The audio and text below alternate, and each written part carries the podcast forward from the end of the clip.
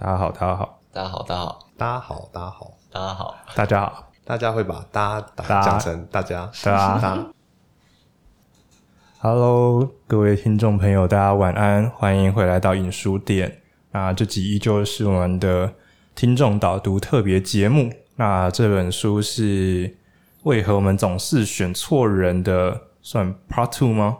那上一。呃，Part One 那边是由我们的博任来跟大家做介绍分享。那这一集的话，是由我们的立威来跟大家做分享。那一样，这一集立威他可能会选择比较不同的段落。那总之，在开始之前呢，我们先来介绍一下本场成员。来，欢迎我们的主讲人立威。耶，大家好。这一场一样是有浩君我，然后还有博任跟亮亮一起跟大家介绍一下我自己。就是我是念心理学系毕业的，那现在是做行销。相关的工作，然后是自由接案的工作者，所以选这本书我也是蛮有兴趣的，因为其实这本书讲了很多跟心理学有关的理论跟案例，所以我读起来算是熟能生巧。这本书其实大家如果有在书店看到的话，其实会发现它是一本灰色的背景，然后上面有一只荧光色的黑猩猩手舞足蹈在跳舞，就可以发现作者觉得我们这些选民都是大猩猩。一个大猩猩的图配着为什么为何我们总是选错人，所以就暗指着说我们这些选民的大猩猩们为总是选错人。那这本书其实开头就很明讲明讲说我们选错人是为了什么？是因为本能的原因，让我们人类有些大脑限制，然后或者是演化的限制，让我们做出一些很不理性的决定。但啊，在开始前，我会蛮想跟大家分享一下选错人是什么意思。你曾经有这种选错人的经验吗？啊，从小到大，你可能选投票的话，可能是选班长好了，选学生会长。那长大就是选举嘛。那可能还有些选女朋友经验。对，选选。那大家觉得，欸，在场大家觉得选错人是什么意思呢？嗯，我自己可能正式的选举没有参与太多啊。然后，但是呃，我自己比较有印象，可能是国小就很久以前的时候，就那时候呃，我们学校都会。选五六年级的那些学长姐，然后就会选出来，有点像是学生会或者是自治组织。国小就是学生会，对啊，好猛，很先进啊，前卫啊，对啊。然后，但是那个时候，因为我们根本就不认识那些学长姐，我那个时候应该才三四年级而已吧。然后反正就是那些呃，我们讲呃候选人好了，就是他们都会有一个时间会在活动中心那边分享他们的证件发表会。对对对，没错。然后但是因为但是因为我们大部分都不认识那些学长姐，所以他们就会就是用一些比较有趣的成分，然后让让我们对他们比较有印象。像是我就就是投了一个学姐，她是说，因为她名字呃忘记姓什么了，但是她叫子晴。然后他就说：“大家投，大家欢迎投给电子琴。”然后，所以我就因为这样，然后对这个学姐比较有印象，所以就投给她。非常荒谬，就是一个盲目选选呃盲目的选民。是哦，不愧是波人蔡波人。但我自己也有一个案例，就是呃比较大一点了，我们到高中了啊、呃，不是选学生会长，那时候我们班上来选体育股长。那大家想说，啊，体育股长要选怎样最适合体育股长？我们那时候就有一个很嗨的人，他就毛遂自荐说啊，我要参选体育班上体育股长。那我们那个时候也才刚高一刚入学吧，也不太熟，只知道他是田径队，说哦，体能很强很好，然后体育课第一节课测体质人家超棒，就选他。感觉后来发现超雷。大家知道体育股长在运动会时候干嘛吗？嗯、要把班上的比赛名单送出去。他行政超烂的。你说他没有送名单吗？就很雷啊！选个初赛的人员，或者是做这些资料同整，甚至是甚至是集合有讲的东西回来没有回报，就是啊，整个超强。大家真的时候才发现，哦，政治不是我们想的那么简单，肯定是选错人。那这大概是我们呃高中时候选错人的一个经验，这样子。我觉得蛮好笑的，就是谢子晴跟那个 送没送名单，因为其实刚听起来就会发现，这种选错人的案例，其实都是有一些初始印象，让你觉得哦，这个人很棒。你可能也没有多做研究，你就用直觉的方式去选了他。那选了之后呢，会发现，诶，他可能有些问题。那其实，在套用在我们现在政治的现场中，也是蛮合理的。那大家可能会这样子去想说，诶，为什么我们在一个民主社会，为什么总是选了，然后后来还是后悔？就是感觉我们好像真的是选错人呢？对，如果你有这种想法，就很适合读这本书。那这本书我会特别想要推荐给你还没有确定你的政治立场，或者你还没有确定你要投给谁的人。好像我就是还没有确定要投给谁，那我就很容易被这种外在的形象所影响。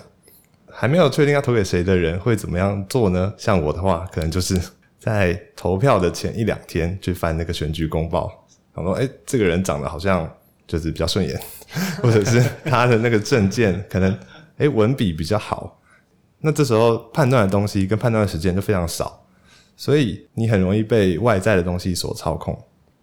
那在还没有决定要投给谁的情况下，你就很需要读一下这本书里面讲的各种谬误，去避免说你不小心被操控。那反之，如果你已经很确定要投给谁了，或者你已经是铁蓝铁绿，或者是你的家长可能是这种人，那其实读这本书可能会让他们加深自己那个加深自己的想法，觉得我自己才是对的，你不要来影响我。然后我会推荐这本书，原因还有一个，就是它里面是用很多心理学的角度，主要是演化的部分，就是人类怎么从黑猩猩演化成人类，但是这个大脑还是跟黑猩猩黑猩猩很像。还有一本一本书有提到说，人类其实是第三种黑猩猩，我们人类其实跟其他黑猩猩的差异不到两趴，这基因上啊，所以在这种呃演化心理学的角度来看。现在这个政治的情况，我觉得是一个非常贴切，然后又很合理的研究。然后作者在整本书的主轴就在说，我们本能是有点不可靠的，那我们可能要用意识的角度去生活、去判断，就是我们不能说每次都用直觉去投票，有时候也是要用一下我们的意识，或是主动的去思考说，啊，我们接受接受资讯到底是不是正确的？那这本书呢，其实。呃，有四个蛮大的章节，那一样跟呃第一次听这个导读的朋友介绍一下，呃，为何我们总是选错人呢？这本书有四个章节，第一个是好奇心。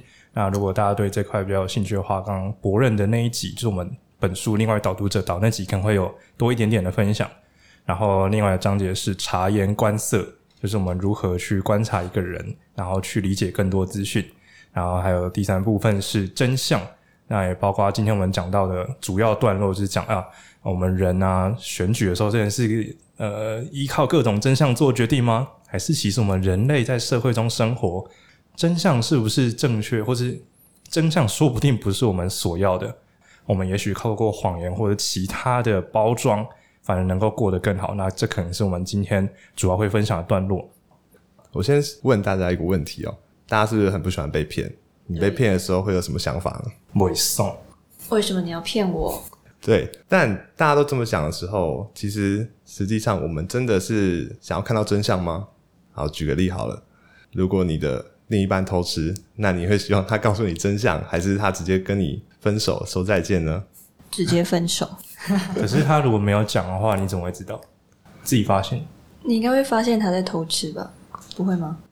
我是没有经验啦，完全零经验。QQ，对，可能一般人都会觉得说，嗯，残酷的事实我还是不要知道好了。我只要维持我心理上跟表面上的平静，那你不要来那个讲那种残酷的事实，让我觉得很焦虑、很很忧郁。所以这本这个章节就是在说，其实人们比较偏好跟自己脑中想法有关的东西，而不是说跟自己脑中想法相违背的想法。对，那这边我就先会分为三个谬误来跟大家分享。那这三个谬误是有相关联的，然后也是互相牵制、互相加强的。那第一个呢，会提的叫可得性谬误，有唾手可得的那种。对对对对，轻而易举就可以获得的东西。轻而易举获得的东西，那这边讲的就是想法嘛。所以可得性谬误主要讲的是，我们会用直觉去思考，嗯，什么想法是我们最容易拿到、最容易想到的。每天滑脸书、看抖音看到的东西，一滑就看到。举例来说好了，如果你昨天听到朋友说一个东西很好吃，那你今天再被另外一个朋友问说要吃什么的，那你可能就会说：“哦，昨天我听到什么什么很好吃。”可那是客观的吗？并不是，你也没吃过嘛。那你只会去抓与你的生活或者与你的想法最接近的这个想法，作为你 original 的这个想法，你会觉得哦，是我想到的，这是我自己的想法。嗯，它是不是有点像广告啊？嗯、就是譬如说我们在看广告看板，它一直出现在我的视线里面，所以我会觉得那个东西是我熟悉的，所以我就去投那个人，是这个可得吗？有点类似啊，但我觉得重复曝光这件事情比较像是另外一个效应，就是大量曝光让你留下印象的这个方法。嗯，如果你被大量洗了这个广告词，或者是洗了这个广告的标语，那你过一阵子就会变成说朋友之间开玩笑的梗。像是最近那个什么，注意看这个男人太狠了，这种梗解说梗，对，大壮小美，对，你一开始可能觉得很烦，为什么一直出现这个啊？可是如果大家都开始讲的时候，就会发现，哎，这个好像也蛮那个朗朗上口。所以可得性谬误，回过头回过头来说，就是大家会把直觉想法当成自己真实的想法。然后下一个可以加强可得性谬误的这个谬误呢，好绕口，就是。自我偏好谬误，你也可以想成固着谬误。我们人类会倾向维持自己的想法，而不是改变自己的想法。那像刚刚举的例子好了，如果你说，诶，昨天某间餐厅很好吃，那你真的去吃了之后，发现，嗯，其实好像还好，或是没有很好吃。那你这时候敢跟你的朋友说，哦，我真的觉得不好吃，诶，你敢吗？应该是通常会说，嗯，我觉得也还不错啦。对，因为是我自己推荐的嘛，我怎么会说我自己推荐的东西不好？那这是第一个固着谬误的这个举例。那还有另外一个叫自我偏好谬误，它其实是有点类似的。自我偏好谬误指的是说，我们会觉得自己做的决定或自己的想法才是比较棒的。像有一个思想实验，大家可以想想看，如果我们在场有十个人好了，那我现在问一个问题说，大家觉得你比在场的人的五十趴还要更幽默的，可以请举手吗？那这时候大家可能会。直觉想要先举手嘛，就自己都觉得自己很幽默，超幽默。那甚至你可以问说，你觉得你比在场的人五十趴还要聪明吗？一定举手。对，大家一定举手，一定举手。不一定啊，看场合。像我如果我们问我们这次 工作坊的导读学员们，大家觉得说大家都很厉害，大家觉得自己的导读有前五十趴的人有啦，一定有啦。好，可能看人看人，看看你跟谁比啊？对对对，OK，对这个。大家都觉得自己应该是 PR 五十以上吧，就是不管在任何方面，自己应该中上吧。如果你被问成绩的时候，你可能会说，嗯，在学校差不多中上啊，你不会说自己很烂嘛。所以自我偏好谬误就是在说，我们会觉得自我感觉良好啊，白话文就是这样。所以这个直觉想法加上自我感觉良好，你就更不可能去更改自己的想法。所以一开始接收接收到的讯息，你就很有可能会一直坚持下去。那第三个我想要分享的是，人类都有一个说故事的超能力，不是只有小孩子喜欢听故事哦。大家多久以前多久没有听到故事呢？童话故事或者绘本故事，其实也不用听到绘本故事，我们人生生活中就发生很多故事嘛。不管是呃家庭啊，或是学校，或是电视上，各种故事都在发生。那我们为什么喜欢看这些故事呢？那是因为它可以符合我们人脑中的世界观。这个故事只要跟我世界观是吻合的，我就非常喜欢它。我就觉得哦，这个是呃跟我有关的，那我要跟随他的想法。那看的故事这么多，我们也练就一个很爱说故事的能力，很会说故事的能力。这时候你可以想成那个脑补，就脑补这个词，就是在说我们把两件不相关的事情做一个故事的连接，可能 A 发生了这件事情，然后又发生 B 这件事情。我们脑中就会自由去把它联想说，因为 A 怎么样怎么样，所以发生了 B 这样这样这样。好，这边我想分享一个我自己工作上的这个案例，因为我自己做的是行销相关的嘛，那主要是在投广告，那广告部分就是在花客户的钱，那客户在花钱的时候就很需要知道说，诶，到底花这个钱有没有成效，有没有人购买？那有时候其实不是我们能掌握到底有没有人购买啊。所以成效很烂的时候呢，我们要干嘛？就是说故事，耶、yeah！说故事时间。对，我可以给给大家一个小撇步，就是每个月会有每个月的故事。对，像现在双十一就是双十一的故事，故事就可以说，哦，可能是因为大家都投广告，那广告比较贵啦，就是那我们花比较多的钱，可能成效会比较烂，这样。那双十一之后，哦，可能就圣诞节或者黑黑五。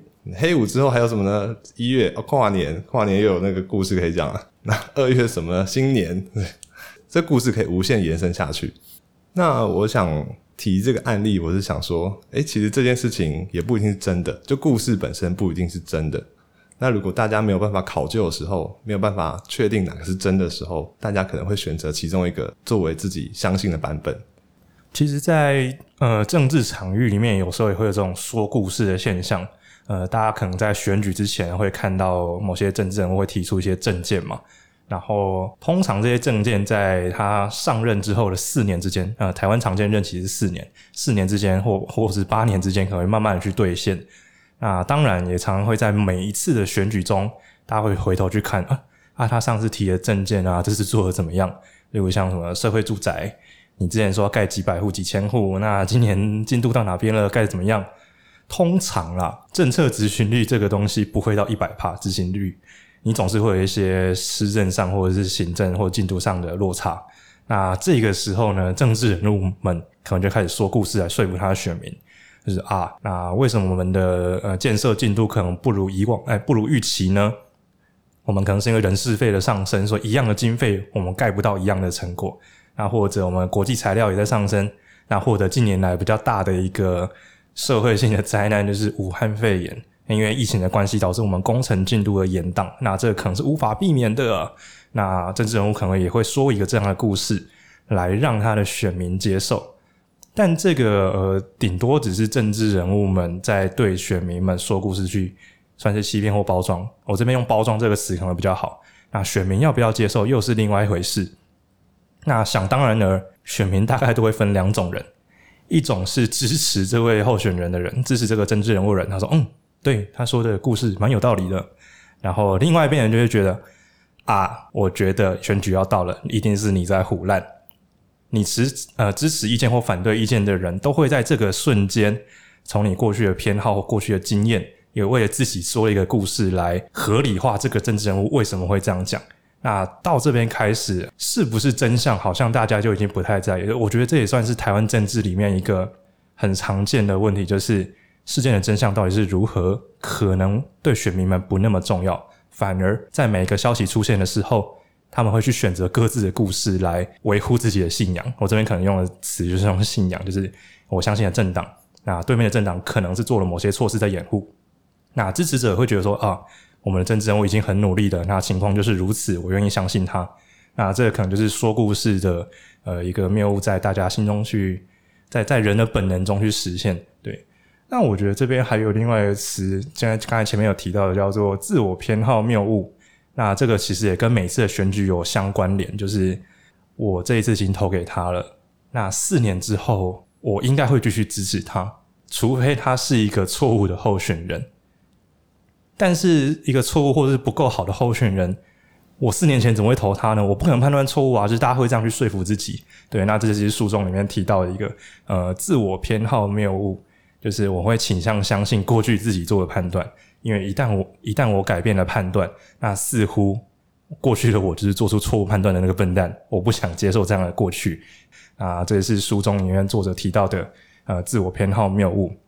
但我个人觉得这些谬误真的是无法改正，或者是影响会持续影响我们的政治判断吗？我觉得这个还有待讨论。我觉得后面可以再聊一聊。那我这边也想特别聊一下，就是最近有一个议题吧。大家不知道没有在关注近期的选举？那同时在选举之间呢，有一个呃小小争议的事件，就是某一个地区的高中生们他们自己办了一个模拟选举啊。当然，他们有些人刚满十八岁有投票权，那有些人没有。投出来的结果呢，想当然是符合某些党派的立场，就是啊某些人高票当选。那另外一些反对这个人，呃，就是政治立场不一样的。支持者们呢，就会在网络上说啊，这些学生们一定是被洗脑了，他们一定会做出错误判断啦。那学生们都这样被洗脑，以后会继续做出错误判断，所以我们不应该那么早给他们投票权啦。就是会有这样的讨论。那其实这边也会带来一个呃蛮神奇的的问题，就是所以我们的政治判断一直都不会改变吗？大家想一想，就是马英九那时候当选，可能拿了几百万票嘛，肯定是大多数多数。就是多数人投给这个人候选人，但是为什么八年之后，大家会另外一群多数人投给蔡英文呢？这之中应该是有人改变投票倾向的吧？那意思就是，我们的投票倾向是有可能改变的，而不是像书中作者那么绝望的说啊，他会一直依循着自己的偏好，一直去投同一个人，去维护自己的立场。那我觉得这个可能是有会有误差的。那这也是我觉得在全书中会一直提到的观念，就是本能这个东西确实可以透过训练或者是其他呃意识上有有意识的去思考或决策，然后你获得新资讯之后去做出其他判断的改变。那我觉得这个本能跟意识之间的关联呢，呃，后面我们的最后的讨论也会再多聊一点这样子。那这个大概是我针对前面谬误三个谬误的一个补充。诶，那我想问，就是除了政治之外，刚刚提到很多本能意识的选择，那我们在生活上面有没有一些嗯举例可以跟我们分享？就是我们什么时候会很依靠本能去做决定，或者是什么时候会被被那些故事所骗？嗯，好。刚浩君分享的比较多是政治人物分享的故事，政治人物可能会说故事，包装一些政策上的问题。那我这边想拉回到个人身上的说故事能力。其实每个人都是蛮会说故事，然后你也可以说是合理化自己的想法。那举例来说好了，如果你非常暗恋一个人，呃，假设他是男生好了，那你就会去合理化他各种不好的行为。假设。诶，他每天下班都很晚回家，然后都喝得醉醺醺的。那你可能会合理化说，哦，他是去应酬啦。那他其实是一个工作向上的人。嗯，就是我们脑中会各种去合理化自己支持的信念是什么。那如果这个信念呢，跟实际情况相违背的时候，这时候说故事就会派上用场。不管这个故事多不合理，对，不管那旁人看起来非常瞎，但你心中其实非常相信。这时候其实是很难被动摇的。那。其实它就很好去加强我们前面两个谬误，那这些谬误跟说故事的能力相结合，其实会变成一个我们心理的免疫系统，那保护我们的想法不受外界侵扰，就跟我们的身体的免疫系统一样，去抵抗病毒跟细菌。那我们心理免疫系统呢，就是要抵抗跟我们相违背的信念、想法。我们是要去维持自己的公平世界，在我们的脑中里面。那最后进到个书的结论，作者其实就是靠着这些本能在跟我们说：“哎，这些本能是不可信的。”那我们就是要用意识去抵抗这些本能。刚其实前面提到很多本能跟意识，然后嗯、呃，有没有更清楚一点的定义？就是关于什么是本能，什么是意识？我觉得作者在书里面把本能跟意识讲成系统一跟系统二，就是。他都以为大家看过《快思慢想》这本书，然后本能跟意识大家都很懂是什么意思。那我自己会定义本能就是依靠直觉做反应，那意识就是你可能会退一步，或是你可能会多想一下这个反应到底是不是正确的，或者这个想法到底是不是对的。本能反应就是一个比较短时间的，那意识思考可能就是一个比较长时间的思考。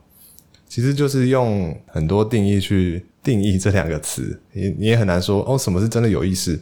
嗯，我有在看选举公报，什么有意识呢？嗯，我觉得这可能是要牵扯到说，你有没有用批判性思考去想东西？那你看选举公报，你可能只是阅读进去，但如果你有批判性思考的话，你可能会去想，哦，他写的政见是不是合理的？那是不是正确？然后有办法达成的？这就会比较像是意识的思考。嗯，我觉得在这边政治上的思考跟判断可能会相对难一点。呃，我们常常会选说啊，我们怎样才可以选出正最正确的人？但是这个东西可能比较难判断一点，因为毕竟政治人物他们有能力一直当选，代表他们有一定的伪装能力。那这个东西，即便我们看选举公报，都不一定能够鉴别得出来。那，当然有些人可能觉得说啊，我就看选举公报上面有资讯。政见的可行性高不高？那有些人写，一看就是在好小，那就是呃，我觉得选上他可能没什么希望。或者有些人可能会觉得说，我应该把票投给年轻人，越年轻的话，他可能有新思维的几率高一点点。那这可能是我在看选举公报会注意的事情。但我觉得这些依旧还是很模糊，因为即便年轻人可能他是谁谁谁的二代嘛，这个不是最精准的指标。那我觉得相对一个可以给大家参考的点是。与其选人，人这个复杂的生物可能比较难判断，但如果你是针对议题来观察的话，或许会呃让你好判断一点。例如说，你是关注你是关注同志议题的，或者你是关注环保议题的，总是会有候选人在证件栏写上说：“诶，他关注这个议题，诶，他关注那个议题。”那你就可以针对这几个议题里面他提的证件的，算是扎实度或者可行性来做判断，说：“哦，我觉得他在这个议题很赞。”这样子。嗯，浩君提这个案例，我就想到，我们用意识去思考的时候，可能会觉得很累。那这时候就会想要哦，用本能去思考，用直觉去思考。那我们一开始该怎么做呢？我们就是用小部分的意识去思考就好了。像浩宁刚刚呃不，浩君啊，浩君刚刚提声音太像了。对，浩君刚刚可能提说呃同同性恋议题或是环保议题，可能是你关注的，所以你在这部分就可以用意识去思考。那如果其他的你可能不是很清楚，你也不一定要勉强自己花太多时间去思考。但至少你用你关注的议题去做出有意识的决定，我觉得是一个可以尝试的做法。那如果我们有意识的去选我们的人，但是还是选错了，该怎么办？因为这本书不是告诉我们说，为什么我们总是选错人，所以他提供了一些解法。然后，但是呃，我们遵照他的指示，然后发现我们还是选错了。这样不是很可惜吗？嗯，我自己觉得选错人这件事情很难避免，因为在媒体上或新闻上，常常会有候选人或是政治人物的各种负面新闻，会让我们觉得每个人都很烂，所以会感觉都选错人了。那这边我想分享从另外角度来想，因为这边讲的本能跟意识两个相对的概念，就是我们不要用本能去投票，而是要用意识做投票。那这时候大家可以想两个差别哦。如果我们是因为本能投票而感觉选错人，那另外一个呢，是我们因为有意识的投票而做出可能是错的决定，这两个差别是有点不一样的。那像我的话，如果是因为我依照直觉做的做出的决定，我会可能会后悔莫及，就觉得为什么当初不好好想清楚。那如果我当初是有好好想清楚，但还是做错了，我可能会比较好接受现实。那很快的可以重新继续下一个决定，就是很快的站起来。那如果是因为本能做出的决定，我可能会觉得我一直会陷入这个后悔的情绪里面。好，那如果我不想后悔呢？我可能会就会坚持我的决定意识是正确的，所以一直尝试说服自己是对的。那这样可能就会导致我们投票或者是我们的民主会变得非常盲目，大家只会相信自己做的事情。哦，所以作作者在写这本书，他其实是非常后悔，可能他之前某一次的选举经验，所以他这一次写了这本书，想要告诉大家说，你们不要当一个只会选错人的大猩猩，不要跟我一样，而是做一些理性的判断，是这样吗？嗯，其实作者为什么要写这本书呢？作者其实本身就是尼克森的长期支持者，那他妈也是某一个总统的一个支持者。那他跟他母亲都是一个盲目的支持者，后来才发现说，哦，这两位总统都有些问题。那作者就开始想要研究说，为什么他们会这么盲目的支持候选人，而没有看到事实的真相？其实听起来好像我们真的要选对人是一件非常困难的事，然后也非常耗能量的事情。所以选错人这件事情真的是蛮难避免的。但最后我想提出一个差异是。我们虽然都会选错人，但为什么选错人呢？这个出发点就刚刚提了两种本能跟意识，因为本能直觉而选出的人可能选错了。然后另外一种是我们有意识、有意识，然后有清楚的思考，然后做出的投票，那他也有可能选错人。如果是这样的话，我们真的要，我们是应该放弃意识吗？我觉得不是的，应该是我们还是要用有意识的思考去投票。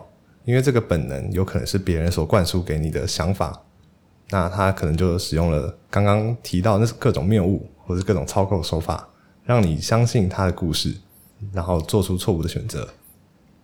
那这个想法就是别人给你的，而不是你自己的。那我们如果是使用意识去投票的话，我们就是使用自己的想法。那这时候就算做错了，我们也可以很好的去接受，然后修正。因为这自己做出的理性思考跟批判思考，比起别人灌输给你的想法，应该是一个更好、更民主的一个做法。Yeah，谢谢立威。那这本书呢，它书名叫做《为何我们总是选错人》。当我们翻开书之后，发现啊，原来是这是中文翻译的问题。那其实他想聊的是啊，作者在一次投票中投出了让他觉得后悔的决定。那他希望可以找出这个当初做出后悔决定的原因。那也就我们今天这本书的大架构，就是有呃四个人类本能会造成我们的呃思考错误的地方，包括我们前面有提到的好奇心，然后察言观色的能力。以及我们今天立威主讲的关于真相或者是辨识错误、辨识人家谎言的能力啊，以及另外一个是同理心，包括这四个我们常误导我们判断的本能。当然，在书中立威这边也特别介绍出了其中三项谬误，包括我们的可得性谬误，然后自我偏好谬误，以及我们说故事会让我们合理化的这个呃谬误。那为了做出更准确的判断，或者是我们为了做出有意识的思考。前提必然就是我们要先注意到，我们平常是被什么谬误困住了。那书中还有提到各种的谬误，那这边的话就是大家各位听众朋友机会可以翻一翻，可以在让你在思考的时候尽可能去回避掉这些谬误。那我当然觉得说，我已经很努力思考，我都已经看选举公报了，那我还是选错人怎么办？我觉得这也不必太紧张，因为呃，没有人是可以一次就选到正确的政治人物的。那当然，这也不是要我们就放弃了，不要思考，我们用本能去做判断。我觉得这样也是蛮可惜的。相对的，我觉得也像作者在书中提到的概念，就是即便本能困住了我们，但是我们还是可以透过训练，透过呃长期的锻炼，慢慢的、慢慢的做出更正确的决定。例如说，选候选人，一开始我可能觉得。呃，我应该选一个有行政能力、有执政能力、带着全国做出重大建设的候选人，因为他让我们国家开始有呃经济发展或富强等等的。那随着几年之后，你要想，哦，不对不对，好像还有更多东西要注意的。例如，即便这个政治人物非常的会执政，但如果他是贪污的人，那是不是代表我们的税金好像被他偷拿走了，好像不太对劲？于是你在这个选人的筛选标准上又加了一层啊，希望不要贪污的。随着时代在推进，呃，当下一次选举来的时候，你可能会注意到，我不只要他会执政，然后不贪污，他甚至要来一点进步价值。那甚至到后来的，你可能会觉得说，这个政治人物甚至还有外交的观念，呃，把这些种种的因素叠加起来，你慢慢的、慢慢的，可以从更多、更多的指标去做出判断，选出你心中更符合好政治人物的一个指标。那我觉得这些判断都是你长期不断累积下来才会有的一个结果。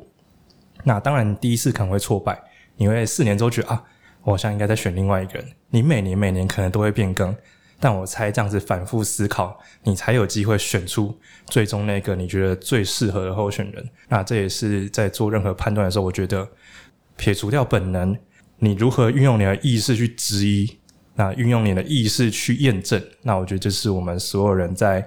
不断的做选择过程中，应该有一个努力或前进的方向。那今天这本为何我们总是选错人，而 Part Two 也到这边就结束了。我们感谢我们今天在场的所有伙伴，哎，谢谢立威，耶，谢谢大家，谢谢博瑞，谢谢，谢谢我们录音师亮亮，谢谢大家，拜拜，拜拜，拜拜，拜拜。